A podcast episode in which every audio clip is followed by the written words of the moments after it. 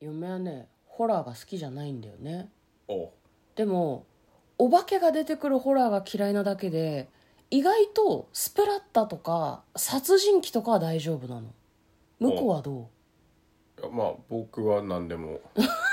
まあそんな好んで見ないけどうおうまあでもあれかな脱出ものが好きなんで、うんまあ割とそのよくわかんない殺人鬼的なのに追いかけられる系の方が好きかもしれないねなるほどねあのなんか狭いところでうんおお化けから逃げ,、ま、逃げ回るって言ったらあれだけどいろんなお化け出てくるパターンよりは、うんやべえ見つかった逃げろっていう鬼ごっこパターンの方が好きですねああなるほど今日はですねそういう意味では我々が好みのホラーを見ましたので、その感想をネタバレありで話していきますこんばんは嫁ですのかですトレーラードライビング番外編はい始まりましたトレーラードライビング番外編この番組は映画の予告編を見た嫁と婿の夫婦が内容を妄想していろいろお話していく番組となっております運転中にお送りしているので安全運転でお願いしますはい、今日はトレドラサブスタジオの方から、えー、と映画のね感想を言っていきたいと思います。はい今日見た映画はこちらです「ザ・スイッチ」2021年4月9日公開の作品です102分ですって、 1年以上前の作品ですね。そうですはいね、私たちこれ妄想したのいつでしたっけねえっ、と20年の12月25日クリスマスにやってたみたいですね。あーなるほどじゃあこれあれですかねもしかしたら公開時期がちょっと伸びたりしたのかもね割となんだろうだって2020年の12月25日で公開は4月9日でしそょうだから、あの21年のほら1月から2月とかは確か緊急事態宣言中だったんで、ああなるほどねちょっと伸びてるかもしれないですね。はいはい、まあその事前に妄想してから見てはいたんですけど、なんだろうねその殺人鬼が出てきて、それが女子高生の女の子と入れ替わっちゃうっていう話だったので、まああの結構さ話の中心がさもう分かっちゃってるから妄想するのがちょっと大変だったような気がするんだけそどうね。まあでもあの僕らの好きなハッピーデスデイ系のね、うんあの人たちがあの作ってるらしいっていうのを聞きつけて、まあそれを頼りに妄想してましたよね。そうですねあのジェイソン・ブラム違うえっ、とね監督が「ハッピーデス・デイ」と同じ人なんですね、だからまあ似たような展開なのかな、まあ、ここでは「ハッピーデス・デイ」のネタバレは避けますけれども、まあ、ちょっとご機嫌な感じあそうですのね要素があるのかなと思ってたんですけど、後で概要欄に書かれるであろうあの妄想の時にはおぼくそネタバレしてたっぽいんで、 そうねちょっと気をつけてく ださい。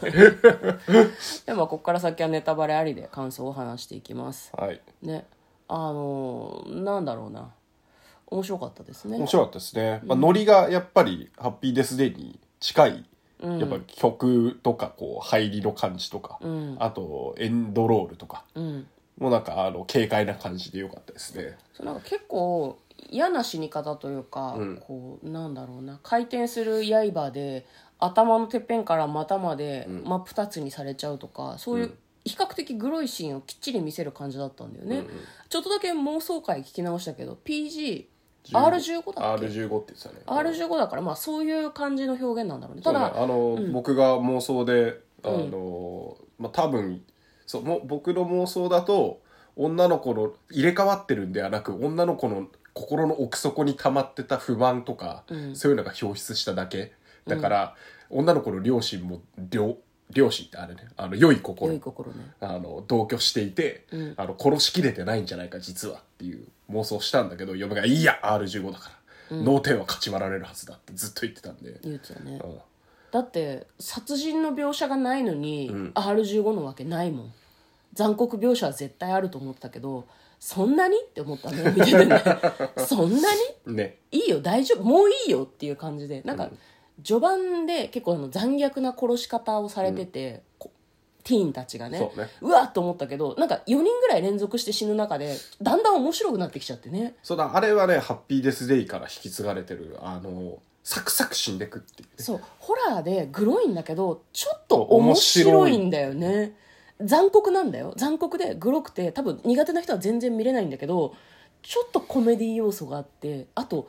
ラブコメ要素も若干あるところがあまあ嫁はストーリー全体だとねそうね全体だとね、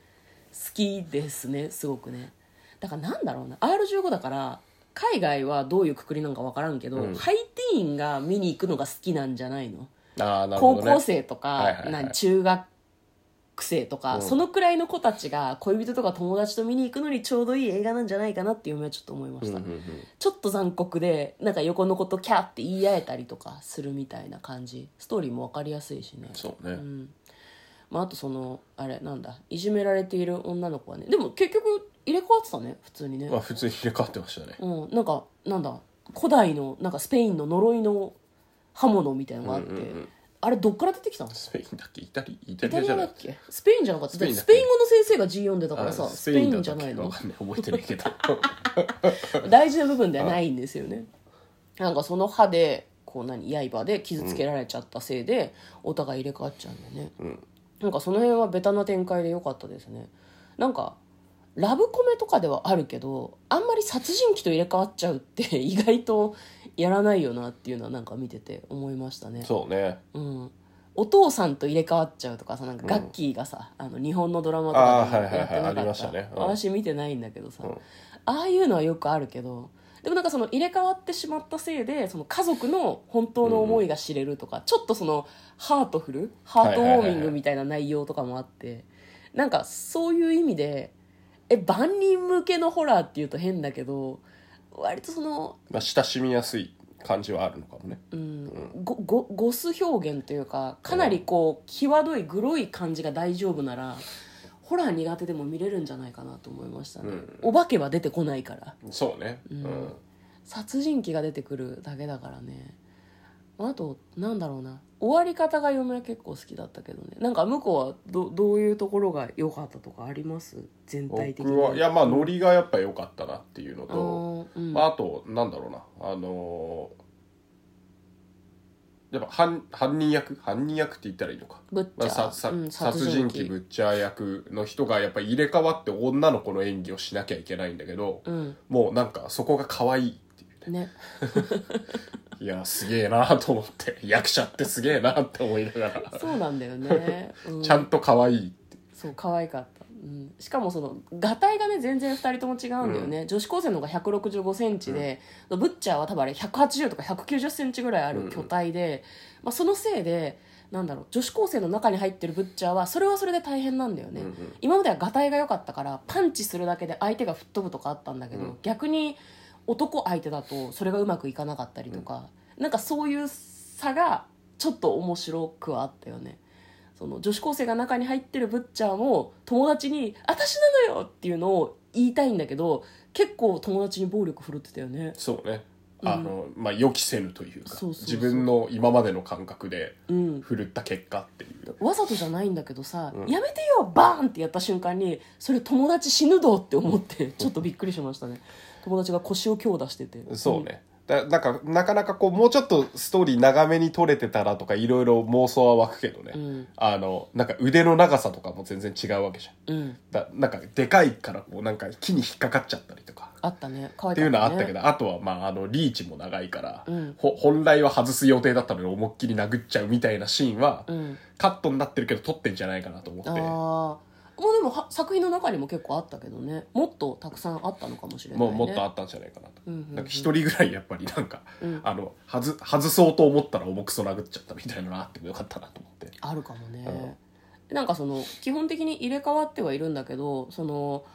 女の子の中に入ってる殺人鬼がもうなんか学校中ので女の子をいじめてた人たちをもうとにかく惨殺していくんだよね陰惨な方法で、ただそのブッチャーの中に入ってる女の子も自分にすごいなんか毎回そのうわーってこう脅かしてきてた男の子をトイレでこう締め上げたりとかしてたから、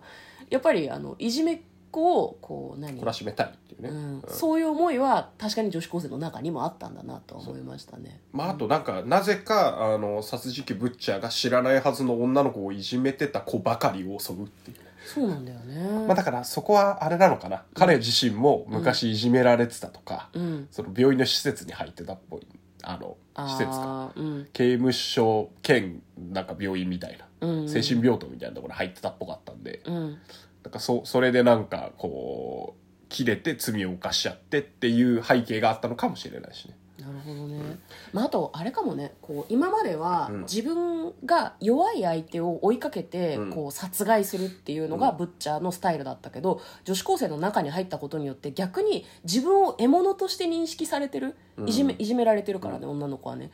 ことがなんか逆に楽しかったんじゃないサイコパスだからうんキャラクタなるほどーねとしてねだから自分をいじめてきてる人たちをあえて狙うみたいな。うんうんほうそうか俺をやろうってのがいい度胸だなっていうのであー一人ずつなるほどねやってってたのかなうっていんう毎のは回イラちょっッと思いましてたたねってことねそうそうそうブッチャそーがう、ねうんよくも俺を狙ったなっていう気持ちだったのかなはいとはいちはょいはっいと思いましたねうんあとやっぱ僕これはまたシリーズものにしていただきたいなと思うので、うんあのハッピーデスデイとかとの関連付けて あもう次を作るで今回やっぱりねあのさっきも言いましたけど、うんなんか刑務所の精神病棟かなんかにいらっしゃったらしいので、うんおそらくそこで実験を受けてると、あなるほどうんね、だからやっぱりあのナイフだけじゃないと思うんですよ入れ替わっちゃったのはうん、他に何かまだアイテムが存在する存在するなるほど、まあ、その特級呪物の再び出てくるのを出ちょてっくとる出てくる楽しみにと思いますねやりたいです2ね楽しみですねこれねはい、はい、ということで今日は、えー感想を話してみました嫁とだからトレーラードドライビング番外編もあったねー